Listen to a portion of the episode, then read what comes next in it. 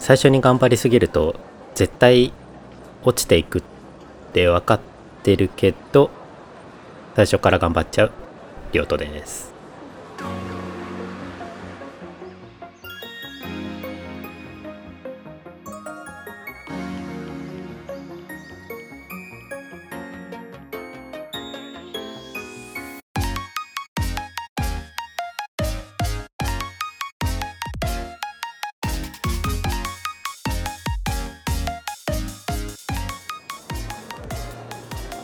これはねとあるクリスマスの日の出来事なんですけどもう自分にとって忘れもしないクリスマスの思い出になったんですけども当時窓口の仕事をしてまして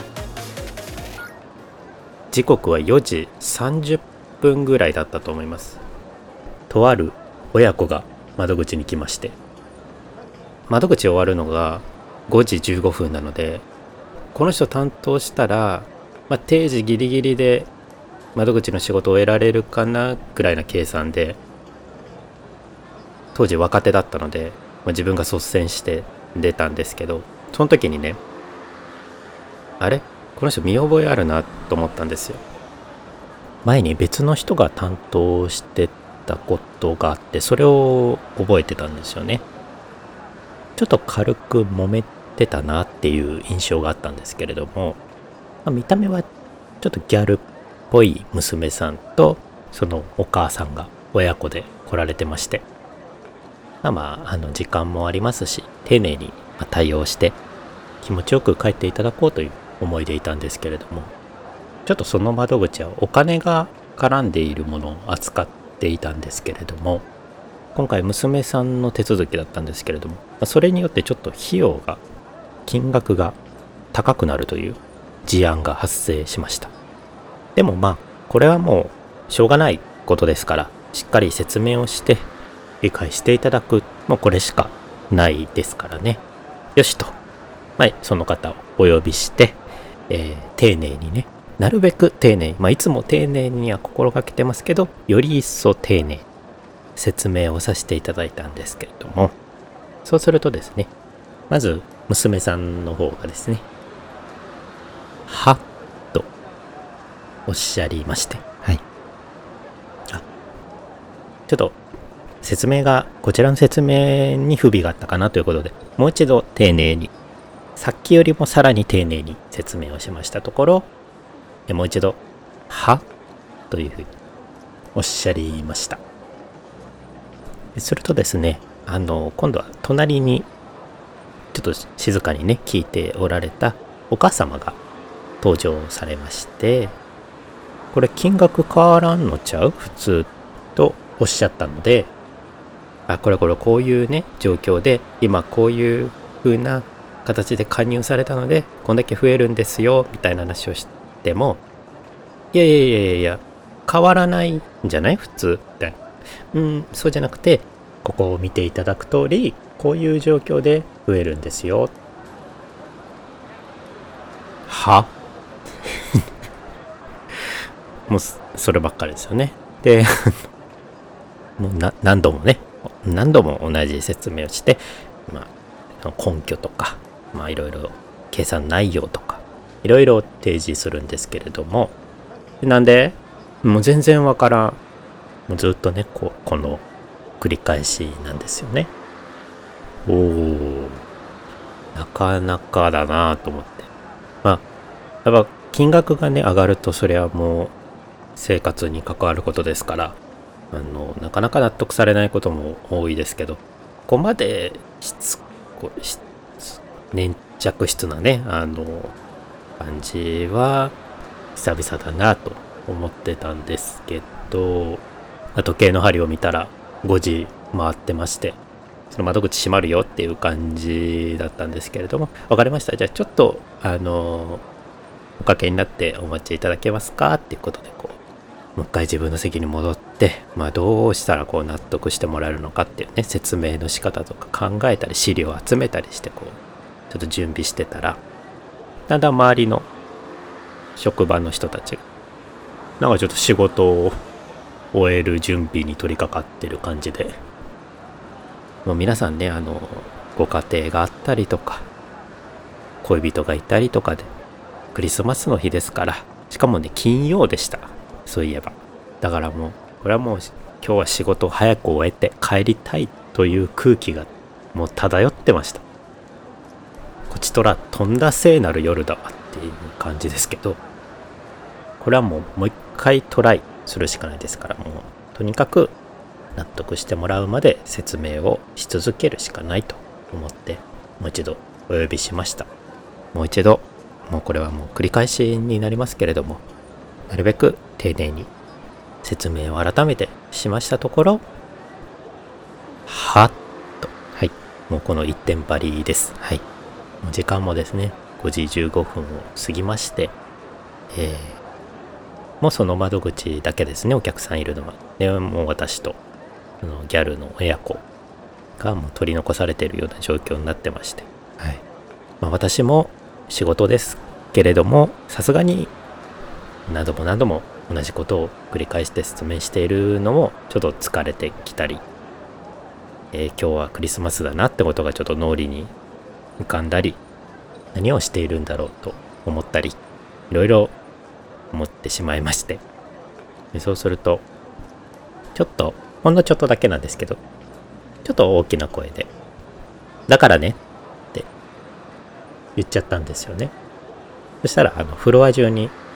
シーンってねお客さんもいないのでシーンってなってるのでちょっと反響しちゃったんですよその声が。わーんって。そしたらあのお母さんの方が怒らないでくださいって言われてしまいまして、まあ、その時こうハッとしたんですけど冷静にいや怒ってないですよって笑って言ったんですけどこれも怒ってる人ですよね。笑いながら怒ってる人ですよね。怒ってないですってこう笑いながら。言っちゃってまして、まあ、それでその親子もですねある意味でこう冷静になったのかわからないんですけれどこのフロアにたった一組だけ取り残された私たちと笑いながら怒ってる人の構図にちょっと気づいたようでもうもういいって言って、えー、帰って行かれました。そうですね。なんかこうそこに取り残された私はただただなんか虚しい気持ちになったのと最後まで納得させられなかったという、まあ、若干の悔しさと、まあ、いろんな複雑な思いを抱えて立ち尽くしていました。リスナーの皆さんの中で接客業をされてる方とかねおられましたら、まあ、いろんなお客さんと接する機会があると思うんですけど、まあ、こういうお客さんとこう対応される時にどういう工夫とかね言い回しとかされてるのかすごく気になるのでまた教えていただければと思います。まあ、そういったちょっと虚しい聖なる夜の思い出のお話でした。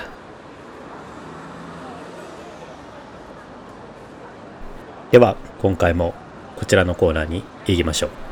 魚のコーナー皆様からいただいた愚痴を魚に私があれこれお話しします。いただきました。ラジオネーム鏡餅の三段目さんありがとうございます。ではご紹介します。規制がガバガバになってコロナ感染バチクソ増えてる。なんなん？ということでいただきました。そうですね。最近また増えてますよね。私今京都に住んでるんですけれども明らかに観光客の数がすごい増えていてそりゃそんだけ人が集まればまた感染者も増えるだろうなっていうのは実感してるんですけれどもただ一方でまたこう街がにぎわっている様子を見るとあ良かったなって思う部分もあったりして何ともこうねどっちに振り切っていいのかっていうのは複雑なんですけれどもやっぱりお仕事柄そういうコロナの感染者の方が増えると大変な状況になるという方もおられますしそういうのをね思うと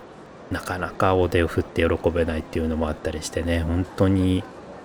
コロナってなんやねんっていう思いはありますねありがとうございます。では続きましてご紹介します。ラジオネーム伊藤麺吉さんからいただきました。ありがとうございます。えー、伊藤麺吉さんは、原家のグッドボタンのけいちゃんです。これ、あの、言っちゃって大丈夫なやつですよね。あの、ちゃんと番組名書いてありましたんで大丈夫だと思います。けいちゃんありがとうございます。ではご紹介します。Hey ボス助手席のドアを閉めるとき、窓を触って閉めるのはやめてほしい。窓が指紋でベタベタです。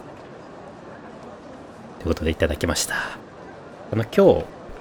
バラッケ更新されて聞いたんですけれども、ちょうどこの話をしてましたね。はい、ちなみに英語で言うと、I want you to stop touching the window when you close the car door という英訳になるそうです。はい。ほぼ日でね、ケイちゃんがこの愚痴を書いていたということで、こちらにも投稿いただきありがとうございます。そうですね、ボス相当癖が強いですね。ドア閉めるとき窓触んないよね、普通ね。どういう、だってそこにさ、窓に、なんだ、圧力をかけるよりも、絶対下のドア部分を触った方が圧力かけやすいもんね。あえてこう窓を触るって相当な癖ありだとこのエピソードだけでもちょっとね、わかる感じですね。どうしようかな。これはやっぱり窓触ってほしくないから、窓になんか加工するのがいいよね。こう窓触ったら電流流れるとか、窓触ったらそこに鳥餅ついてるみたいな。鳥餅をこう、ペタってね、あれ？っていう、そういうやっぱり、なんか細工をね、しておくことで、徐々に徐々にあここは触ってはいけない場所なんだって分からせていく。ボスもだんだんそこであ窓って触っちゃダメなんだっていう風なこう教育をね教育的指導をしていくのがやっぱり重要かなと思いました、うん。まあ、こういうなんだろう。人のちょっとした行動あそこ触るんだとかあこの人物音ちょっとうるさいなとかこういうちょっとしたことがやっぱりその人のことをね嫌いになる要素になりますから嫌いになる前に教育的指導してなるべく人とは円滑にね関係を築いていくっていうのが大事かなと思うので是非参考にしてください。えー、けいちゃんありがとうございました。ということで皆様からはどんどんね愚痴をお待ちしておりますので私の魚にさせてください。一度送った方も何度でも OK 大歓迎でございますので概要欄の応募フォームからどしどしとお待ちしております。はい。ということで今回はこの辺りでお別れしようかなと思います。ポッドキャスト界隈で言えば今大盛り上がりの話題がポッドキャストウィークエンドがいよいよ開催が決定したということで私も12月16日現地に行けるように頑張って調整していきたいなと思っておりますのでなるべくたくさんのポッドキャスターさんリスナーさんとお会いできるのを楽しみにしております。さあ番組への感想は「ハッシュタグ立体交差」にカタカナ「ポ」をつけて立体交差「ポ」でお待ちしております。私が大変喜びます。よろしくお願いいたします。そして番組のフォローレビューもよろしくお願いします。ということで今回もこの辺りでお別れしようかと思います皆さんに良き出会いがありますように。さよなら。